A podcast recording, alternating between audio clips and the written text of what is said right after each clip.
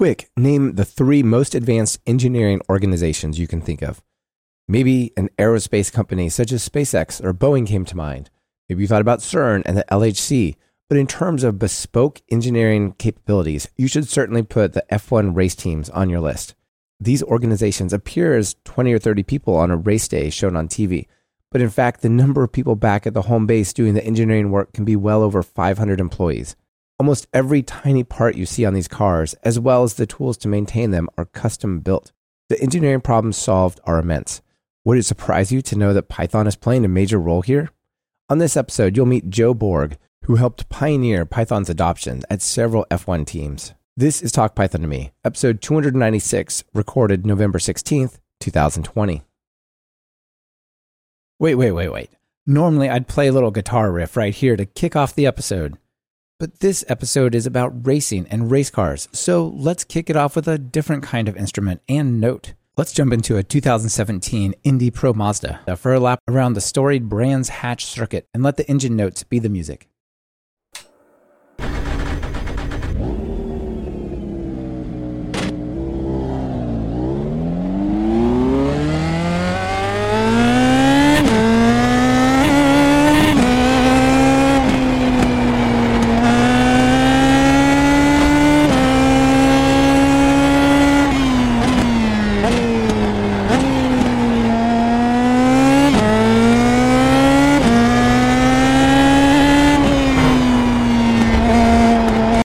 Welcome to Talk Python to Me, a weekly podcast on Python, the language, the libraries, the ecosystem, and the personalities.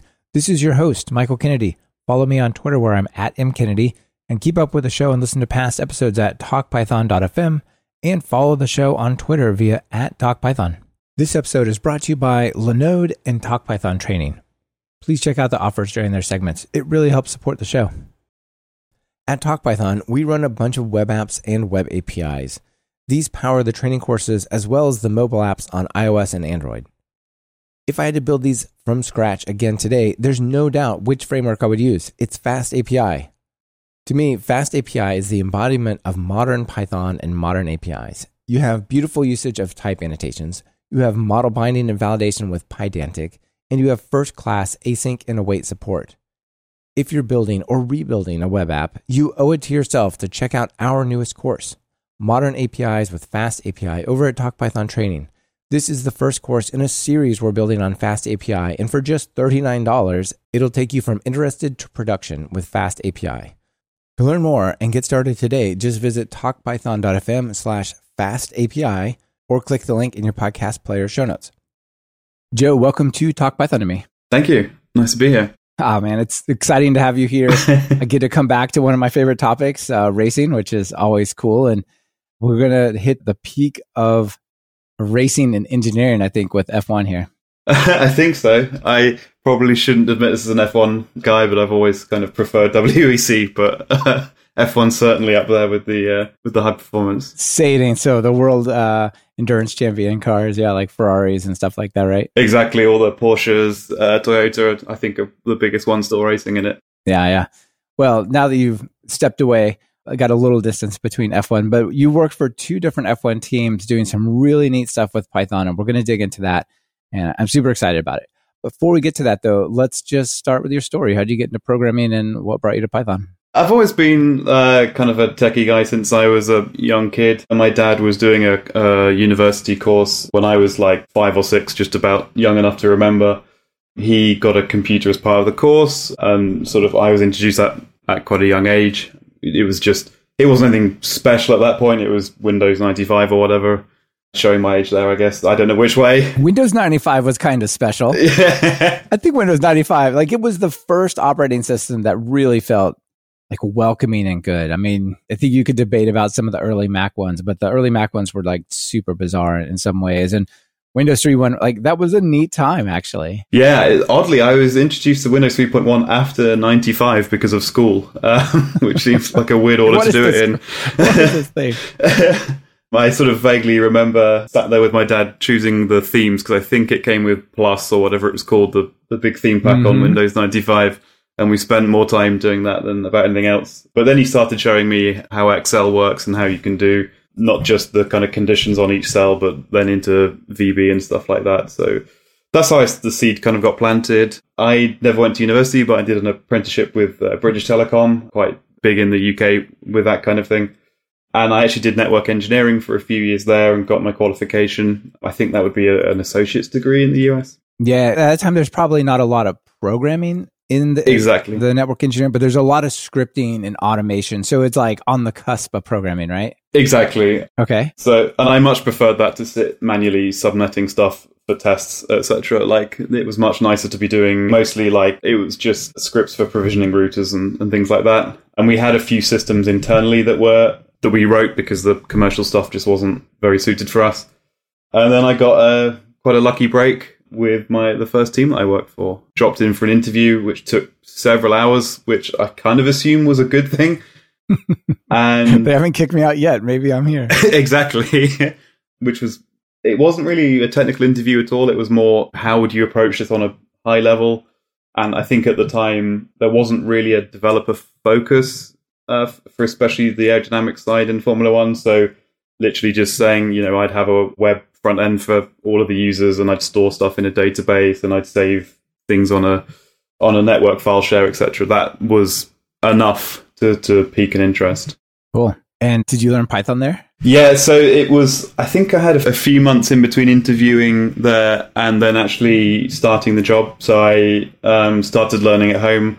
I was already a Linux user. In my high school, we had a Linux user group, which, especially in the UK, I think was a very rare thing. Uh, it just so happened that one of the IT guys was into it, and a couple of the six formers were into it.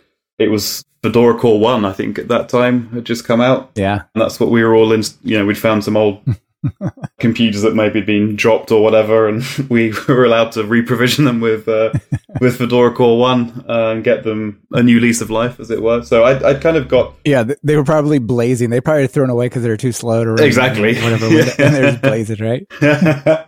It was nice. We did a couple of like LAN parties. Can't remember what game. Probably some terrible free game that no one actually played in real life, but just to prove that we could get them running on the network. And so I had a bit of background of sort of scripting and like provisioning, especially Linux nodes at that point.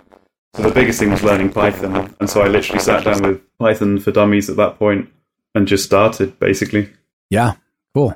Neat place to like start this new venture and you can learn this new language and kind of like grow into this whole tech world that you were jumping into, right? Like, sort of, we'll start with almost IT, but like, let's go farther. Exactly. I'd always sort of wanted to be a software developer. I just needed that kind of prod, I think, to focus on that rather than networking and IT. Yeah, I had a similar experience. You know, I feel like in the abstract, before you get there, like being a software developer is this big daunting thing, and it's there's like so much to know, and you don't really know where to go with it. But then someone comes to you says, "Could you do this one thing? Could you make this happen with programming?" Like, oh, I could do that one thing. Sure, I can do that. I'm not a programmer, but that I can do. Let me work on that for a while. And like eventually you're like, wait a minute, I could do a lot of stuff. I'm a programmer. How did I get here? Exactly. Especially with the first job was mostly converting, uh, to start with anyway, the first kind of six months was converting existing stuff into Python, mostly Bash at the time. So you've already got, at that point, you're not focused massively on sort of architectural right, right. side of things, more just getting comfortable with Python, trying to do everything in a Pythonic way. So obviously with Bash, there's going to be a lot of repeated code and you're trying to modularize that. And yeah, that was a really nice way to kind of settle in, I think. Yeah, cool. So I mentioned you had stepped a little bit away from F1 these days. So what are you doing now? Uh, so now I work for uh, Canonical. People, if they don't know the company Canonical, probably have heard of Ubuntu. So Canonical are the kind of corporation that back Ubuntu. And yeah, I'm working for the Kubernetes team. We work on a couple of projects. One is what we call Charm Kubernetes, which is a kind of very modular Kubernetes distribution. You can sort of pick and choose how you want your cluster to look and your pick and choose of all the different components of how you want to pull it together. That's all done in Python. So we have these the individual components in our distribution are called charms, and they're literally blocks of Python code to define what to do if it bumps into another component, if one of those components go away, how to react to that, etc. So imagine something like Terraform, but with a constant controller that's watching over the infrastructure. Yeah, oh, that sounds super cool. It is nice. Um, we're currently working on a new revision of the, the actual Python framework that's written in. to basically make it more Pythonic. It was perhaps a bit more kind of scripty before. So that's we're quite excited about that. I think that's going to be releasing in a few months. Nice. What's your relationship with that and OpenStack? Is there any? I used to work for the OpenStack team as a field uh, software engineer. So at that time, I was sort of going to customers and helping them either decide to go down the OpenStack route or not. OpenStack as well through Canonical is delivered in, in the same way through what we call charms. So all the individual components of OpenStack basically defined in Python and then connected together with what we call interfaces, which again is sort of Python defined functions are executed at the time that your infrastructure comes up and then mutates. Nice. So a lot of people listening out there, I would imagine everyone has heard of Kubernetes. Yeah. And probably Docker as well. Maybe less degree OpenStack. Yeah. Even though I've had some guys from OpenStack on before, uh, Flavio. Mm-hmm. But maybe just give us the elevator pitch of like Kubernetes, Docker, and then what this thing that you guys are building, like why is that better than just like random Kubernetes or your Docker Compose or something like that? Sure. So a, a kind of on a single machine level, you have Docker, and Docker is basically just there to run containers. You can have either a single executable in that container or multiple, but obviously there's an amount of isolation that goes on with that container, namely network, resource, and uh, disk space. If you want to orchestrate something a bit bigger, and especially across several nodes, perhaps even several networks, you would use Kubernetes. Kubernetes is basically just there to decide when and where to place your Docker, in this case, containers. It can be others, but we'll keep it Docker at this point. And then also what to do if there's any issue in either provisioning those or once they've started running. So it's just Kubernetes is sat there to basically ensure that what you've asked for remains the case. So if you've asked for yeah. five Nginx servers inside Docker to keep them running, and if one of them fails, to replace it with a new one. Yeah, and Kubernetes is pretty good for like rolling out new versions, right? It can do basically zero downtime deployments. Yeah, exactly. So, for example, if I had like a web app, I'll have the actual, let's say in this case, the Django app, and I release a new version of that, I can actually use Kubernetes even to start rolling out the new version of our Django app and then get the, for example, Nginx load balancer to start firing 10% of the traffic at the new instance of our of our web app. And if there's a problem, it can just remove that pod, your our Nginx application, uh, sorry, our Django application, and then continue how it used to be. Or indeed, if it's successful, we can keep changing that 10% to 100 in time. So it's very flexible like that. So you've kind of come back to the software side of where you started with like network engineering, right? yes. yes. Uh, there's definitely been uh, quite a few instances where I've had to sit and remember how to how to work out subnets by hand again, which is uh, something that I was hoping never to use again, but certainly uh, yeah, certainly appreciating that I had to before. Yeah, absolutely.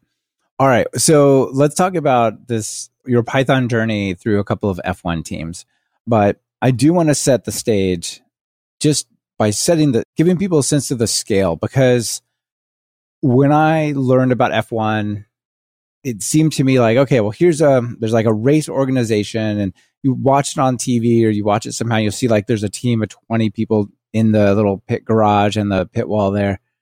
And you're like, okay, well, these are the people that do the racing and the race car and they talk about engineering. But then as you pay more attention, you're like, oh, and then this is where they actually went back and redesigned the carbon fiber tub so that they could like change some setting and then they redid this you know like you start to realize like there's a huge engineering like super advanced engineering organization that looks almost like an aerospace company maybe yeah these days aerodynamics is very much the biggest factor in formula one. And as you say you, you watch the formula one on the television. You maybe see as you say 20 engineers and mechanics sat either on on the pit wall itself or in the garage ready to service the car.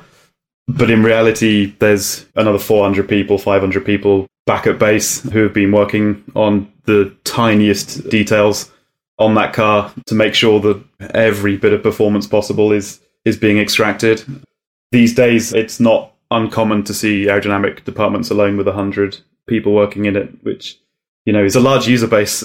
Um, you know, even for a fairly modest software company, I'd say. Yeah, yeah, that's quite an incredible thing to realize just that many people are working on you know like you said just the aerodynamics and that was the part that you were associated with most right that's right so i was a aerodynamic software engineer slash aerodynamic systems engineer depending on who uh, was giving me the title at the time So effectively, I was the main person writing software and sort of ensuring the quality of it for, for these aerodynamic departments. It did bleed, and especially in the second team, into the vehicle dynamics department as well, because obviously what you're simulating. It's like shocks, springs, that kind of stuff. Is that what that would be? Exactly. Even usually nowadays, all of that is driven mostly by aero. So even the suspension on a Formula One car isn't about having this. It never was about having the smoothest ride, but it's mostly about keeping the car in the correct attitude for to exploit the aerodynamics. So you'll see in F1. Yeah. And I guess I, it's probably worth also putting out, like you said, aerodynamics are important. It's an important part. It's it's an insanely important part. And like you watch those cars go and it looks like slot cars, like those toy cars that had like literally a little peg that would stick them to the track, right? They just zoom, zoom, zoom, zoom. And it seems like impossible. And that's because of all the aerodynamic force. And you listen to them talk about it's like multiple times the weight of the car in aerodynamic force, right? Yeah, I would need to double check this, but I'm pretty sure around the time that I was there, you were talking 4,000 kilos, so four metric tons at the kind of 200 mile an hour mark. I know I'm mixing metric and imperial, but uh, at, at, that kind of speed, it's in that ballpark of downforce. So it's multiple times, maybe not quite an order of magnitude, but not far off in downforce. Yeah. And obviously, it's not too difficult to just do that in downforce, but you need to do that without adding a huge amount of drag to the car as well. So the real research is right. No drag, no no no extra weight, not much extra weight, all those kinds of things. Yeah, it's exactly. That's where it, you could just have a huge wing, yes, like a 747 on it, right? It'd be fine. Exactly. Massive angle of attack. It's tons of downforce, and then it could only do. Yeah, and I get yeah. There's also like some interesting history in Formula One. Like one of the very very they, cars didn't used to have these aerodynamics, and in the early days, one of the first ones was called a fan car, and it was this bizarre car where they put like a rubber skirt on the car and literally put a fan that just sucked the air out and just like it was like a vacuumed it to the surface. And that that was around for a little while till it was yeah. banned. But it was uh, they actually withdrew it before it was officially banned. There was some odd politics going on. Interestingly the guy that designed that has just come out with a road car with the same system in place. So if you want to if you want to buy experience that you can buy it now amazing this portion of Talk Python is sponsored by Linode. Simplify your infrastructure and cut your cloud bills in half with Linode's Linux virtual machines. Develop, deploy, and scale your modern applications faster and easier. Whether you're developing a personal project or managing large workloads, you deserve simple, affordable, and accessible cloud computing solutions. As listeners of Talk Python to Me, you'll get a $100 free credit. You can find all the details at talkpython.fm slash Linode. Linode has data centers around the world with the same simple and consistent pricing regardless of location. Just choose the data center that's nearest to your users. You'll also receive 24 7 365 human support with no tiers or handoffs, regardless of your plan size. You can choose shared and dedicated compute instances, or you can use your $100 in credit on S3 compatible object storage, managed Kubernetes clusters, and more. If it runs on Linux, it runs on Linode. Visit talkpython.fm slash Linode or click the link in your show notes, then click that create free account button to get started.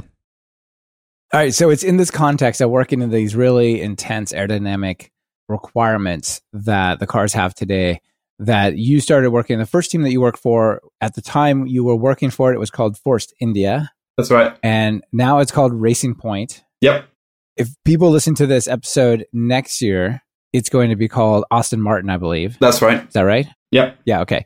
So that that group, and at least so far, has always been the pink car. So that makes it pretty obvious, right? All right. So yeah, tell you said you started there, and this is you had that interview. Uh, so tell us about like you showed up.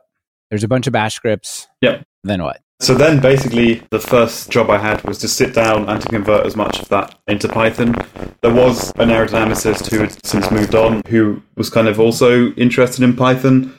I'm not sure how he got interested in Python. So he'd done a small amount of work, like a sort of proof of concept, as it were. Yeah, let's, before we get too much of the detail, let's take a step back and sure. just like what kind of problems were you solving? Because I know a lot of people probably don't know like the standard workflow of aerodynamicists and so on, right? Sure. So effectively, the name of the game there is to allow aerodynamicists to draw parts CAD and then within a certain amount of time be told whether that was a good thing or a bad thing. So obviously we can do that with a physical wind tunnel, which is is how Formula One teams have been doing it for, for decades.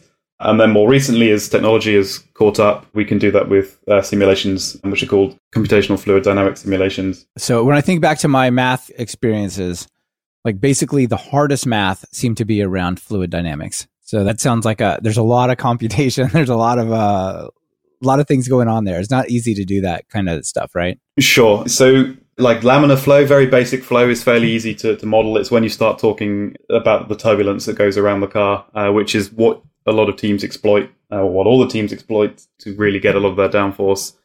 And that's when you sort of get away from realized sort of mathematics into more sort of guesswork, I guess. It's come from lots of years of getting as close as possible to uh, having something that's real, but is still a bit of guesswork. Right, right. Okay, so in this context, you showed up and you're working. There's a bunch of bash scripts that like piece together like the CFD computational fluid dynamics tools and maybe data coming out of the wind tunnels, and you're like bash scripts. Come on. Exactly, which is it was very common. Most of the the guys that set the stuff up were from university, and that's how they did their projects at university. Right, probably didn't come as uh, developers, but probably came out of engineering d- disciplines. Exactly, yeah. So they had the same attitude from university, which was we just need to get this done. We know Bash, which is you know is perfectly fair enough. The goals really were to get something that was a bit more reliable because you obviously you change a line in Bash and you've got no real accountability for that change it could if one part of this sort of pipeline fails, then the whole thing would fail.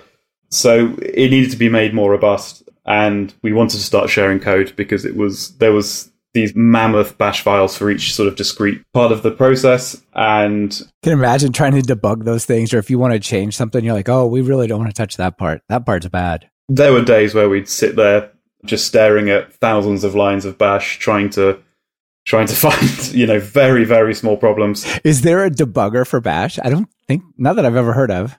So we were using Eclipse at the time, the IDE. You had the the theme, the Bash theme, which helped a lot actually. Yeah, yeah. just just even for counting brackets. It's, it's, syntactically correct, sort of. Yeah, exactly. Uh, but I don't think there was okay. specifically a debugger. Yeah, yeah, and not that I, am sure someone will send us a message in the show notes like, "Here's the debugger." But yeah, that it's not easy to work through those things. Yeah, you could run stuff with minus X, obviously, to get a step by step printout of what was going on, which we had to resort to quite often. But the level of um, verbosity that you'd get back would be far too much for what you really needed. That you know, it would have just been a variable that hadn't been set correctly, and yeah, yeah, that would take a day to debug. Okay, so you're going to convert these over into Python, and you also wanted to share more code. Started using databases, things like that. Yep. So there was already some use of a uh, SQL, MySQL in, in the first instance database that was being written to in order an existing web app to be able to display mostly headline numbers could then be drilled down into. So once you sort of change the part on the car, it would tell you the kind of effects that that had had.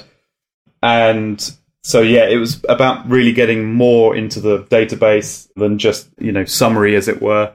Things like we would need to produce images, and that was all file name based to begin with, which is fine until you suddenly have a new variable, for example, on the in the image, and then suddenly your whole naming convention falls apart. So it was basically just lots of little bringing it up to some grade of sort of, I guess, enterprise grade rather than the kind of university thesis grade uh, that it was at. Sure.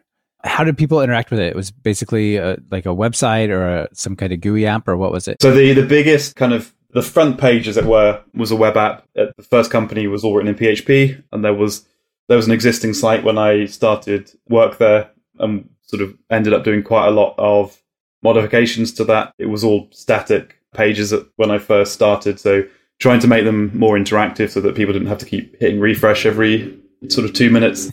and there's a lot of image manipulation because you're talking about an entire car. So we would make thousands of images per car uh, per simulation, and to be able to browse those, you know, statically was not nice either. you're literally loading a full image each time you click next, or up or down, or however you're trying to navigate. So yeah, that was a kind of main entry point for for someone.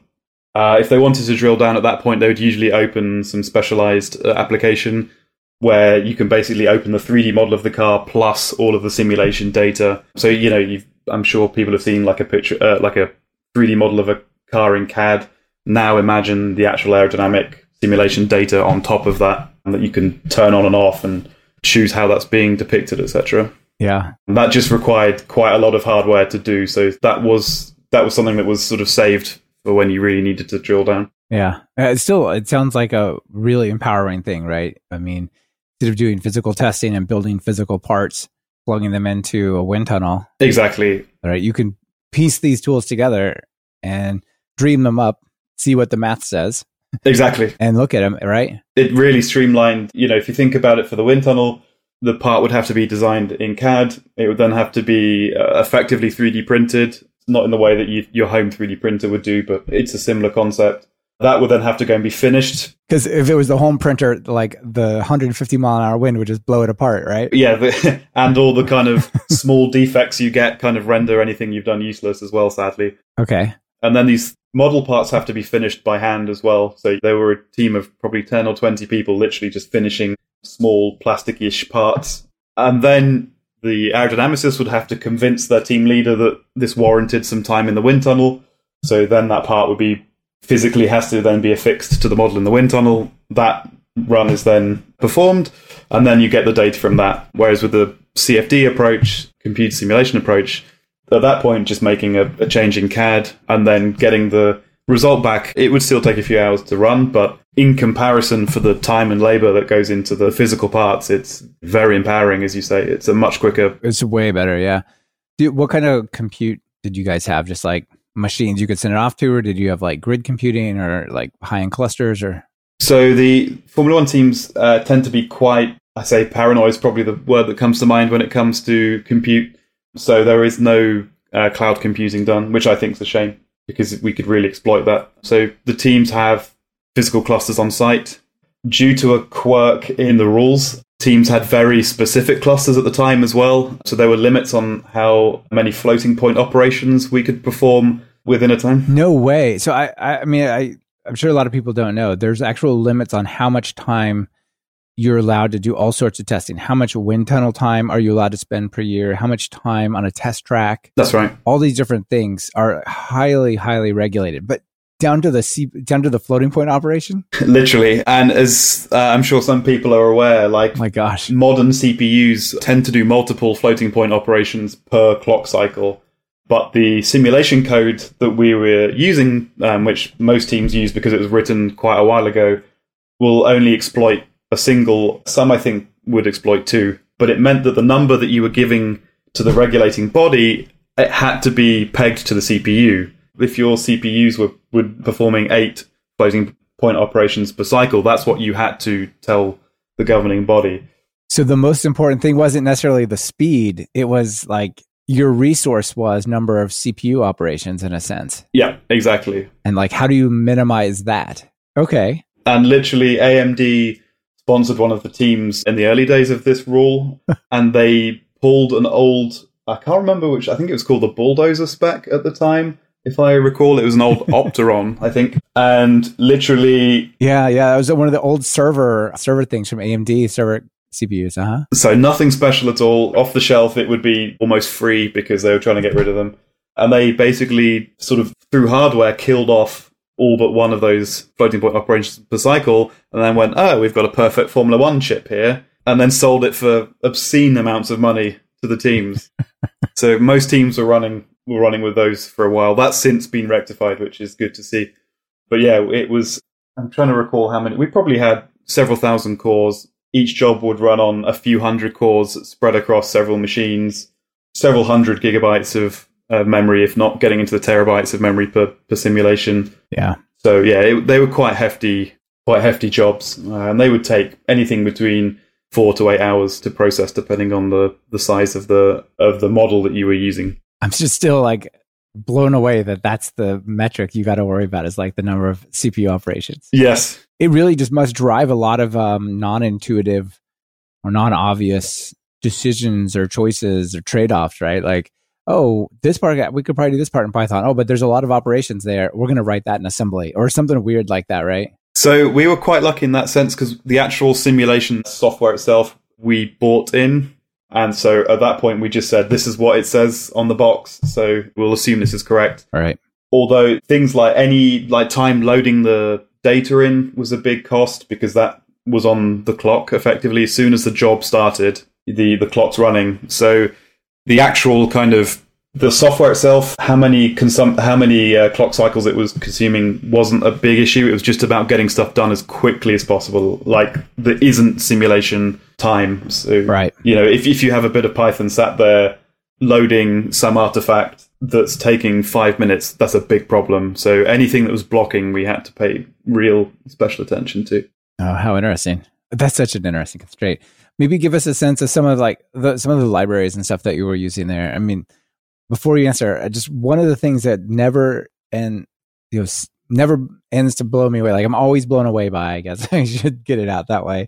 Is on one hand things feel so different. Like this high end custom engineering company that is F1 racing teams compared to like a grocery store a software team that optimizes like what offers do we send to people you look at the tools you look at some of the programming it sounds real similar a lot of the times right Yeah, yeah. even though like the special sauce is absolutely different internally it looks a lot of similar all we were really doing was gluing bits of existing software together and then trying to kind of optimize around that. So we use like NumPy, for example, for handling all of these, all the numerical data that comes in after the simulation and just trying to, for example, average over it. So these would, one thing that that's really uh, i was wondering about when i saw you were making note of this was if you had terabytes of data yeah, how do you load that up right? Like where does that go? Were you using some sort of distributed computing or like processing it in little parts?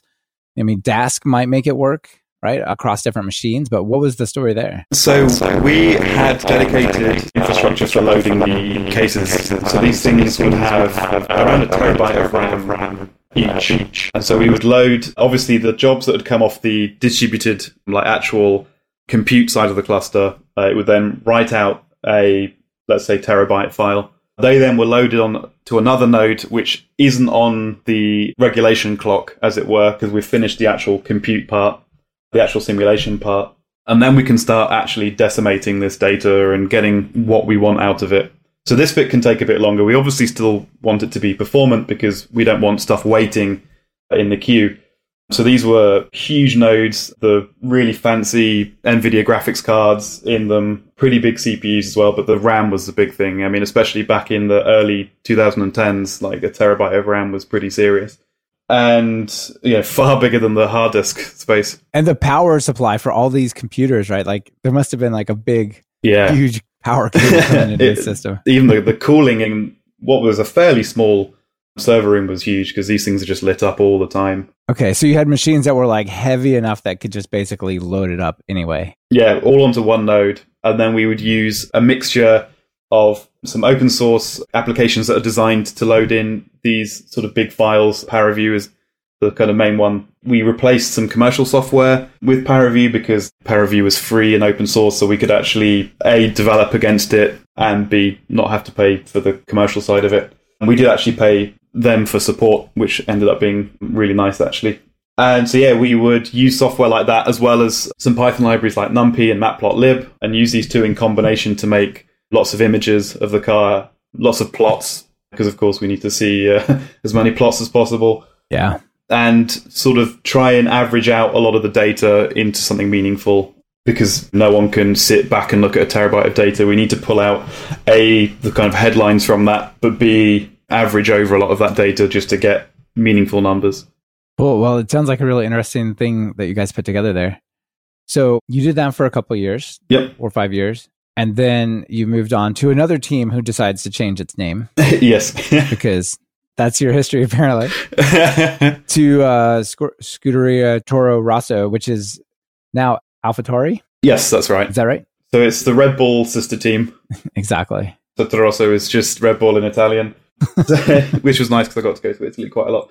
So yeah, the I spent quite a few years at, at Force India, and we, we did some great work there. I worked with some really really good people, and we spent a long time converting what was there into a much more sort of streamlined and and enterprise. I keep using that word process. Did you look back at that time and just have like a lot of pride and like look at that transition? Yes, We helped them on the technical side of engineering there. Definitely, and the fact that it's there's still a great team there that are carrying that on. You know, it wasn't a case of me leaving and all stopped. It's still very much all continuing. They're still making big strides with stuff there. So that's really nice to see. And in fact, I think they've done a few of the rewrites that I was hoping to do there, which is why I ended up going to Toro Rosso, is because rewrote a lot of the bash into Python. I really wanted to rewrite that PHP web app because kind of I've done as much as I could by slapping a kind of single page application on the top of an existing PHP site. and I really wanted to actually use Django. Uh, I'd made the proposal there to replace it with Django because we were already very invested with Python at that point. So yeah, the, the uh, I got a phone call one night from someone at Toro Rosso. it's amazing how this works in Formula One. Like, there's a lot of churn between the teams. So I got a call saying, "Oh, we heard that you've translated a lot of stuff from Bash to Python. We're looking to replace our processes as well. Would you be interested?" And uh, sort of said, "Well, yeah, I've been waiting for a while to get the go ahead to do this at uh, Force India, so I'll I'll come and I'll try it here instead." So yeah, yeah, that's really cool. Uh, what what I think is really interesting about that transition is like you've got to bump up against all the challenges and you know you made a lot of progress at the first company but it it was still stuck in the kind of the way it was before. And, and here's a chance to say all right if i could reinvent that world and do it the way i now know it should be done exactly. like that was your chance here right? Which most people i don't really think get a chance to kind of put those two things side by side. So what was that like? Yeah, I agree. I mean, I fully appreciate why Force India didn't just want to start everything from scratch because everything's much better than it was four years ago. So why do we need to keep going? so yeah, it was it was really a, a good opportunity. I really had been sat sort of planning how I might do it from scratch in my head, especially facilitating Django. Like at the time, Django was becoming quite popular, and I'd kind of got fed up with writing inline SQL in Python and PHP at that point. It's not really great either in any place. No, no. luckily, it's everything's fairly sort of secure and tied down in that environment. Very much air gapped. There's no right. there's no internet connectivity. So no little Bobby tables. Exactly. Do you, you know that? Yeah, joke, exactly. Right? oh, yeah, yeah. It would have to be an aerodynamicist doing it. It'd be interesting to see if they could put SQL injection into a CAD model. That would be uh, quite a feat. Indeed. So tell us about like when you had this perspective, this chance to kind of redo things. Tell us tell us about that journey. So yeah, my main goal really was to kind of bring together both the web app side and the side that was running all of the simulation side. So as, as we've said at Force India, it was very much you had a bunch of code that was running these discrete steps through the cluster and then spat out some data at the end, which was then picked up by the, the web front end. What I really wanted to do was make that much more of a of a single application, probably Behemoth, and to leverage a lot of the stuff that Django gave you, like the ORM, for example, was a, a real interest from my perspective. You know, having your database written out in code. Yeah, ORM sometimes get a bad rap, but I feel like 80% of the time it's absolutely like no no contest like it should just obviously be the thing used and every now and then it, maybe it's not the right answer but that's not the main case it's so nice to work with those things i agree especially when you have a lot of relational data like we would have so, of course, we have an overarching object, which is the simulation you just run, and that's connected to hundreds of discrete fields and rows all over different tables, which to manage in your mind, something that's not committable, as it were, is not nice. Having it all nicely laid out in Python. And of course, your Python linter can check that what you're doing is sane, passing objects around on the face of it. So yeah, it makes that not just easier, but in my mind, a lot a lot safer as well. Yeah, there was uh, some.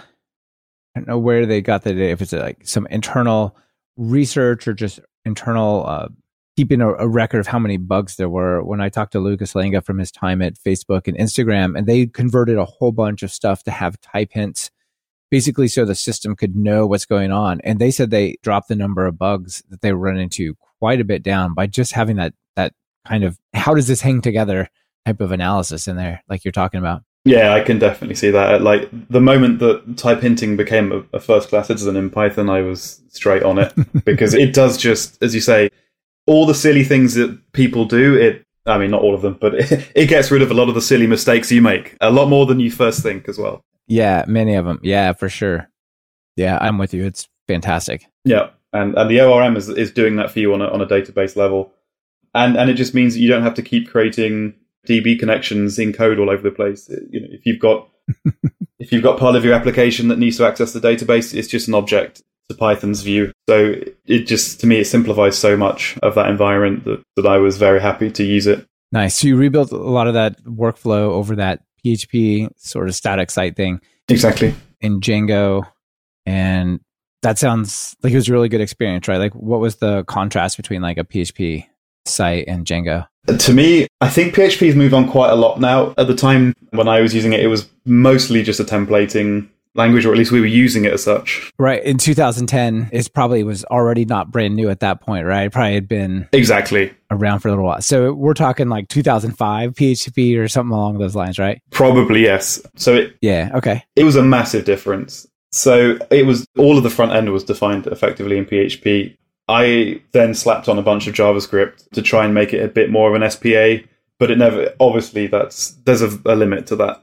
I wanted to make this new sort of management site completely first class SPA because when you're dealing with so many different objects on your web page being updated constantly, the simulation is spitting out new data every few seconds, and if you want to track that, you don't want to be sat there refreshing the page every couple of minutes. Right. Yeah. It sounds super cool.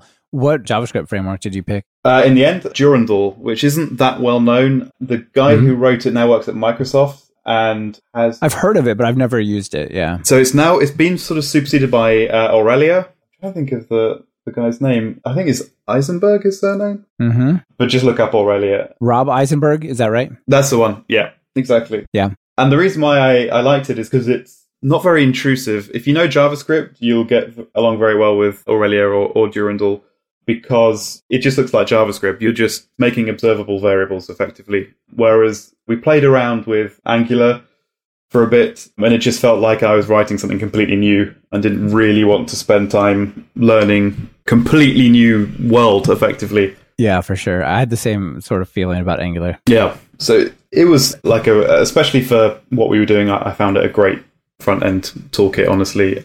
And at the all the stuff I'd done at Force India, I'd written pretty much from scratch. A lot of jQuery to polyfill because we had mix of Internet Explorer on the Windows machines and Firefox on the on all the Linux machines. But mostly it was all from scratch, which I didn't want to do again because again that has limitations pretty quickly. Of course. So we didn't use much of the Django templating itself. So we weren't creating that many static pages with Django. We were mostly using the views as an API server, and we would just serve up this SPA on sort of first. Right. Just basically teach the views to return JSON and you're good. Exactly. Something like that. Yeah. Okay. So one thing that you put in the notes here that I think is super interesting is that you had some of the views were like performance critical and you they were backed by C PyObject Yes. implementation.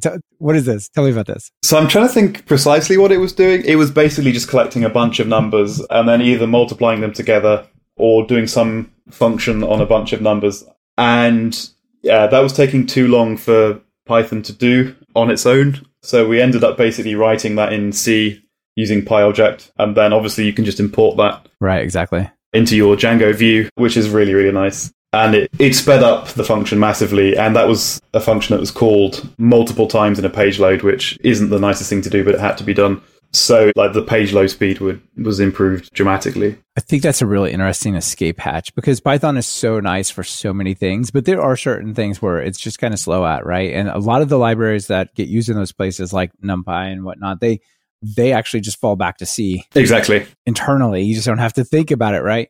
But this ability to say, oh, I'm going to rewrite this in C or in Rust or something just for this little tiny bit. Like you don't have to write the whole thing in it. Just this, you know, 10 lines or 20 lines or whatever it is. Yeah, and that's all it was. I think we wrote it once, piled it, shipped it, and then I think there's one alteration done a month later, and that was it. It just sat there for years, and we never touched it again. Beautiful. Yeah, the reason it's so interesting to me is because I often think about this in the terms of like a data science computation, right? Around those tools, sure they would do, but like in terms of Django, it's just interesting to see it there. It's cool. Yeah, because we were using Django for pretty much everything except the actual driving of the simulations themselves. So we used Celery quite extensively for queuing and running microtasks. So the, the simulations at this point were actually kicking off a bunch of Celery tasks to go and extract data, etc., etc. So it was we had two very big, not quite as big as the nodes that I'd mentioned before, but two very big nodes running this Django app across the two of them. And just having Django manage all of that with the fact that we can just import the ORM to dump data into the database was really, really nice. Sounds super cool. Another thing, this time it sounds like you got to displace was a little bit of MATLAB. Yeah, so that's the sort of small work I did with the vehicle science side of things. Basically, I think any software developer's job in F1 is either replacing Bash, Excel, or MATLAB because you, you got one of the, you were going to replace one of the three. Pick one, right? I did. Yeah, I managed to do all three actually. Believe it or not, quite a few teams, as of recently, were running wind tunnels off out of Excel, which is I still whoever wrote the VB to make that work is insane and a genius at the same time. Like it's a mad genius. it's it's on the line for sure between the two. Yeah, I was I uh, interviewed Kane Replogle from Richard Childress Racing, the NASCAR team, and talked about the stuff he was doing with wind tunnels there as well. And yeah, it was like an insane amount of Excel they are doing over there in NASCAR as well. Like yeah, that, I mean, if you have the tool and you don't really know programming that well, but like if we put it here, we can like piece it together.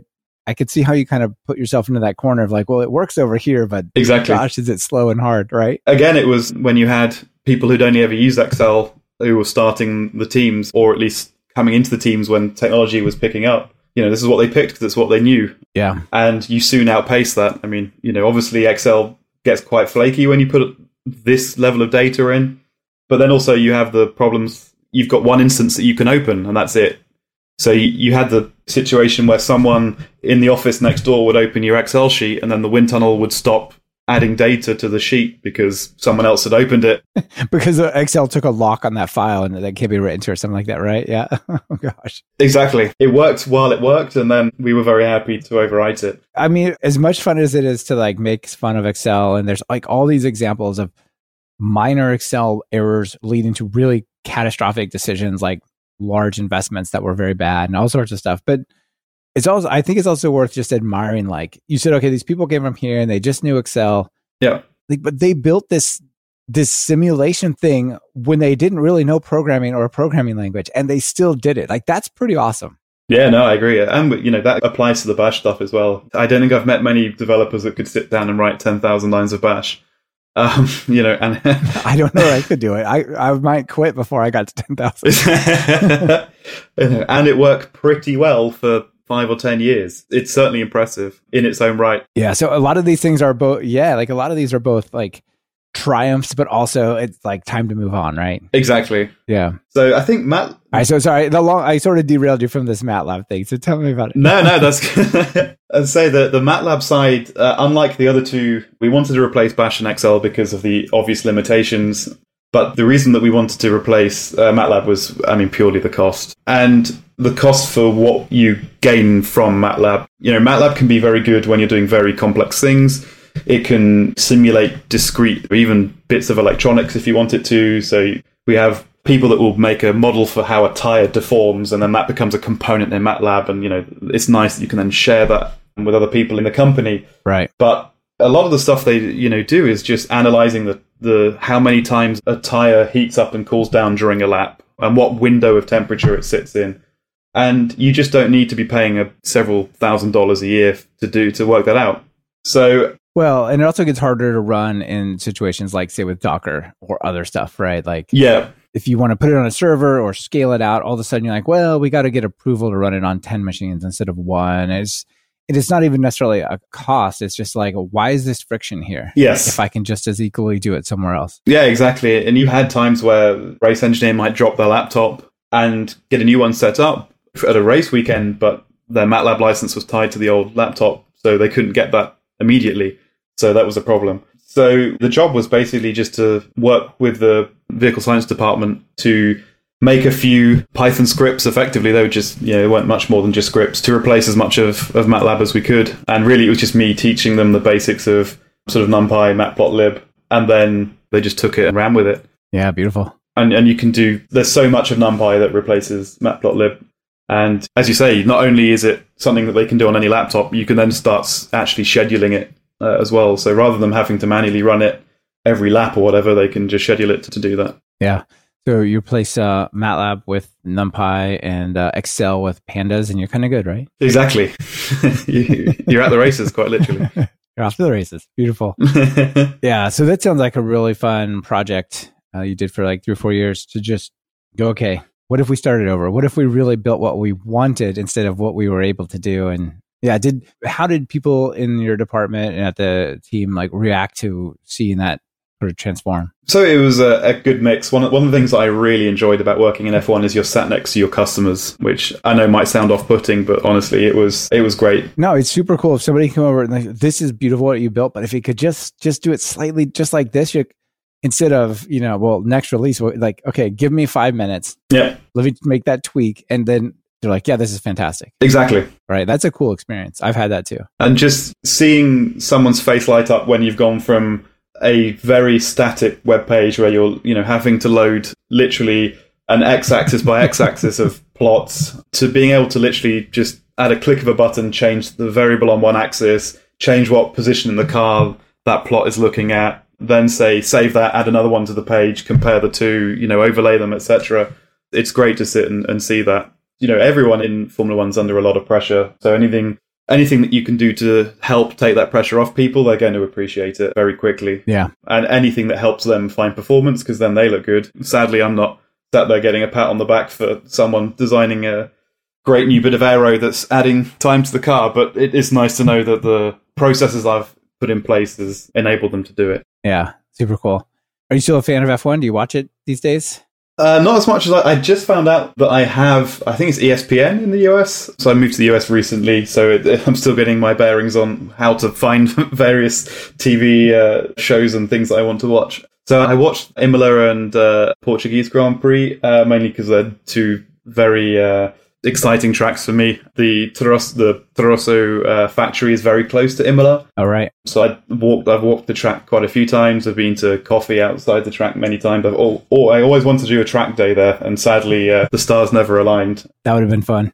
But it, would have been. I probably uh, would have got a bit too excited and ended up crashing. But it was a particularly uh, nice track. Um, so one that I was very keen to get some time on. There's still there's still hope. I've still got friends that, that live near there, so maybe I'll maybe I'll pay and do a proper track day. You might make it back there and get there. Yeah. Yeah, I've, I've been back uh, since leaving. I've been back there a couple of times actually for sort of mini holidays and things. And they, you can go and rent uh, budget race cars there to do a few laps in, which I might do uh, hopefully after the pandemic clears up. Yeah, that sounds fantastic. I'd love to do that too. All right. So, one final question. I kind of want to put all these pieces together and, and get your thoughts on it is so, this racing world, my sense is like it's pretty high pressure. It's high stress. It demands a lot of your time. And you talked about these events, right? Like the software has to be ready to deliver on a date. And it's not like, well, we'll push the release a week, right? It's got to be there for that thing, right? And now you're working for a tech company building almost like an operating system layer for deployment. Yeah. What's that comparison look like? Like if people are in one and they want to think about the other, like what your two worlds look like? In those times? So certainly my work life balance has shifted towards life quite a lot, which is nice. I, I mean, I, it was a great seven odd years that I spent. I learned a lot, and the pressure was a good thing to learn a lot. It was the right amount to help there, but it's the kind of the only way I can think to describe it was move fast but don't break things. Basically, so we we had to anything that went wrong we had to fix quick. Right. We weren't towards the the latter time at, at Toro Rosso. We tried to get some sort of like real sprint planning going forward rather than just kind of picking stuff that was being shouted at the loudest or shouted for the loudest. So we tried to get some more calmness and stability, but ultimately, if something's broken, unfortunately, the things that would break wouldn't usually be our tools. It would be maybe the company that we'd paid to write the simulation software. Something would change in that, and we had to rewrite the function that read data from it. So that stuff had to obviously happen very quickly when it does go wrong because you just can't waste a minute. Or if there's, you know, a, a, node goes down because there's a problem in the data center or something, we, we have to mitigate that really, really fast, as well as delivering all of these fancy new toys that we've promised and they can't break um, either. so it is nice. Oddly, we did barely any integration testing. It was never really on our agenda. Um, it was more sort of get as many features out as possible and I, I, have to admit, I do much prefer now being somewhere where testing is mandatory. You know, just a little more of a, a safety net. Exactly. It's a, a, lot more reassuring to hit the release button when it's been through at least some agreed upon tests rather than just being like, well, I've tested this on my laptop, uh, you know, my work laptop. Hopefully it, it will work on everyone else's. Exactly. It works on my machine. We're good. Exactly. Ship it. nice. Cool. So yeah, if, if anyone's thinking about going into, you know, that industry, then it's going to be, it's going to be intense for sure. If you can thrive off that environment, then you're going to love it I think a lot of people are in the kind of mindset that they can thrive on it for a while and then they just need to have a bit of a break for a while. Some people have yeah put up with it for 20, 30 years. You know, I've worked with some people that have been in F1 for that kind of length of time and were still loving it, which is, is great to see. And yeah, good for them, right? I, I'm a big believer that careers go in sort of seasons, right? There's part of your life where you might be young and energetic and you don't have a large family time commitment and something like this would just be perfect. But then that same person 10 years later might actually hate it right? They don't want to be away from the family. They don't want to be away from a home or like there's just exactly. it depends where you are not just who you are i think. Like where you are in your career yeah. Exactly and it's been nice working with different things. So we never really exploited Kubernetes in either of the teams that I worked for. It was something that we were starting to look at, but most of our provisioning was bare metal provisioning. So to have a, a software layer on top of that, uh, we were talking earlier about the operations per cycle limits, like having a bunch of uh, virtual networks that Kubernetes put together on top of that is just going to suck cycles away. Right. So we were thinking about doing that with the Django app, actually, to put that in in a Kubernetes cluster across those two nodes. But you know, in the end, Docker Swarm was plenty for that. There's no need to complicate that further. Right. There's always the opportunity to, but that's right. There is. Well, it's that's a super interesting look inside of uh, your time in F1 and the Python. It sounds like Python played a super significant role there. Yeah, it, it definitely. I'm I'm fairly confident that the majority of teams are pretty deep into Python now, purely because it works great as the kind of glue code that you need to be driving these uh, these kind of commercial softwares that are used for each stage of simulation you can then, with the same bit of code, start making a bunch of images and then plots. You can have your web server running in it. It's so kind of diverse in that sense and fairly uh, easy to pick up. I should mention that although I was the kind of primary software engineer at both teams for the aerodynamics department, at least, you know, I had a lot of input from people who trained as aerodynamicists but wanted to learn Python and you know for the most part found it quite easy. Like what is this magic that you're wielding over here? Exactly. Um, but it for example if you wanted a certain picture to be made that we weren't currently making an aerodynamicist could just sit down change a few lines of code push it into a git branch and we could have that running in a couple of hours which really powerful that to give someone that the ability just to say right i want this to be added to this big chain of of steps and it it just work yeah, super cool. All right. Well, I think we're out of time, but it's definitely a neat look inside. Now, before I let you hire you, though, I've got to ask you the two questions that go at the end, of course. Sure. If you're going to write some Python code, what editor do you use? So now I use VS Code. I'll admit that I used PyCharm through my whole F1 career. Yeah. All right. And I've I've been but I've been pulled over to the VS Code side. Interesting. Yeah. And I think it's down to those two these days. Like those are the most popular answers. It used to be a lot more variety when I started the show, but now it's it seems to be settling into those two camps. So yeah. And then a notable PyPI package, something that's cool that you've run across that maybe people should know about. Yeah, so I've been writing some tests recently, and I had a a function that I didn't really that would run uh, a part of this code, and basically it would take a while for the application running behind it to settle. And I didn't really want to put a bunch of sleeps in there; that just seemed bad. And I didn't want to write my own back off uh, loop. So basically, I found that there's a package called backoff, and you could just decorate methods or functions that you want to be backed off and then provide a bunch of parameters like how many times you want uh, it to try, how uh, long you want it to wait before the next attempt. It was really nice. You just literally put the, the one decorator around your function and, and it's done. Yeah, that's really cool. And you can do things like back off on exception of these types of exceptions, then just slow down and try it again and so on. Yeah, it's really nice, like especially for writing tests. Some kind of like too many requests. you know what is that? Uh, some 400 uh, error, right? Like there's someone that says too many requests. Okay, that one let's just slow it down a little. Yeah. So if anyone's dealt with the AWS API and has yeah got that the rate limiter from there, this is a great library for that. Okay, cool. Yeah, it's a great one, and I hadn't heard of that before. Very neat. All right, final call to action. Uh, I'll give you two angles here. One, if people want to get into some kind of racing career with software development skills, what should they do, and then uh, maybe getting started with your Kubernetes charms, charmed Kubernetes stuff.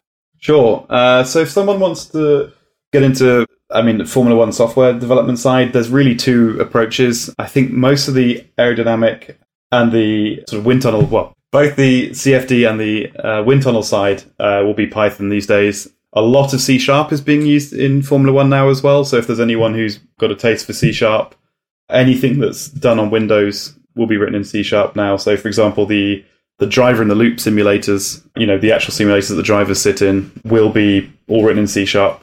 So yeah, you don't even really have to be that big into F1. I happen to be because I've been racing since a kid, since I was a kid. But yeah, as long as you've got some sort of basis in Python and or C sharp, just apply. I mean, just try. I really wasn't that experienced. I got a you know a lucky break and exploited it to as much as I could. Beautiful.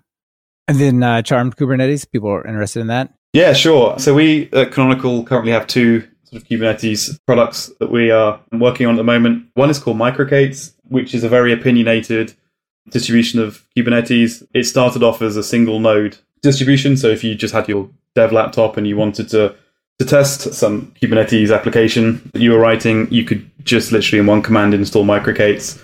Now with there's a lot of demand coming from sort of IoT and edge devices, you can now run them in a proper Kubernetes cluster. So with literally uh, one command to uh, install Kubernetes and then another one to uh, add it to your cluster, you've got it. So if anyone's used kubeadm, it's it's similar except for you've got everything in your in the MicroK8s package. You've got the container runtime and the API server and everything else. Oh yeah, that's neat. I mean, normally I think of Kubernetes being a server side, big server type of infrastructure, right? Exactly. So one of the things that also put me off using Kubernetes in the Formula One team was basically testing on it was quite tricky then. So with stuff like uh, MicroK8s, it's really easy. You can just define the infrastructure that you want to test and you can just run it in MicroK8s, whether that be on your local dev machine or in CI CD. And now, if you've got a bunch of Raspberry Pis running on some edge platform, you can do the same. It's just a single command to install it. You have everything you need in that single package. And yeah, you just add them to the to the cluster with a single command as well. So total of two commands to install it and, and enroll it. And then if you want a, a, less opinionated Kubernetes distribution, all of the kind of the, the actual code behind it is all written in Python. It's called Charm Kubernetes. It runs off a, a product called Juju, which is basically the actual program that, that deploys and then monitors your Kubernetes cluster and then enforces that what you've asked for stays. So, you know, you can choose between the different uh, runtimes. So if you want a Docker or a Containerd runtime, you can swap out your uh, CNIs, so Flannel, Calico, etc., all with single line commands, and, and, you can do it on a running cluster. And because of this sort of Python infrastructure code that we have uh, running in the background, it's handling all of that for you. You're not having to either reapply it or gracefully bring down your cluster first. It will all do this on a running cluster. Wow, that sounds neat. Awesome. So yeah, two very different paths for people to check out depending on what they're interested in. Uh, so let me just ask you real quick, since you mentioned it, uh, what kind of racing did you do? Uh, I did endurance karting. So there was a series called EPEC, uh, which is European Pro Kart Endurance Championship. So we did 24 hour races across across Europe. No way. 24 hour kart races? Oh my goodness. Yeah. So there were three or four of us per team. Um, we'd do two or three hours each and just keep rotating like that people might think of karts as like things that go ride at little adventure parks, that, but the racing karts are beasts. Like those things are really fast and intense. So yeah, that's a it's an interesting world. Cool. They're, yeah, they're, they're not the kind of bachelor party things that I think you'd imagine. They uh, they're capable of doing 100 miles an hour. Um, so you do have to have your you know. Yeah. It's not good to be sleepy. Two inches off the ground. Oh, if that like two inches off the ground with no seatbelt, right? Yeah, even two millimeters. I think. Crazy. oh my goodness. Well, Joe, this is a super cool look at what you've been up to, and thanks for sharing uh, another cool Python story. Thank you very much for having me. Yeah, you bet. Bye. This has been another episode of Talk Python to Me. Our guest in this episode was Joe Borg, and it's been brought to you by us over at Talk Python Training and our friends at Linode. Simplify your infrastructure and cut your cloud bills in half with Linode's Linux virtual machines. Develop, deploy, and scale your modern applications faster and easier Visit talkpython.fm slash Linode and click the Create Free Account button to get started. Want to level up your Python? If you're just getting started, try my Python Jumpstart by Building 10 Apps course. Or if you're looking for something more advanced, check out our new async course that digs into all the different types of async programming you can do in Python. And of course, if you're interested in more than one of these, be sure to check out our Everything Bundle. It's like a subscription that never expires. Be sure to subscribe to the show. Open your favorite podcatcher and search for Python. We should be right at the top. You can also find the iTunes feed at slash iTunes, the Google Play feed at slash play, and the direct RSS feed at slash RSS on talkpython.fm. This is your host, Michael Kennedy. Thanks so much for listening. I really appreciate it. Now get out there and write some Python code.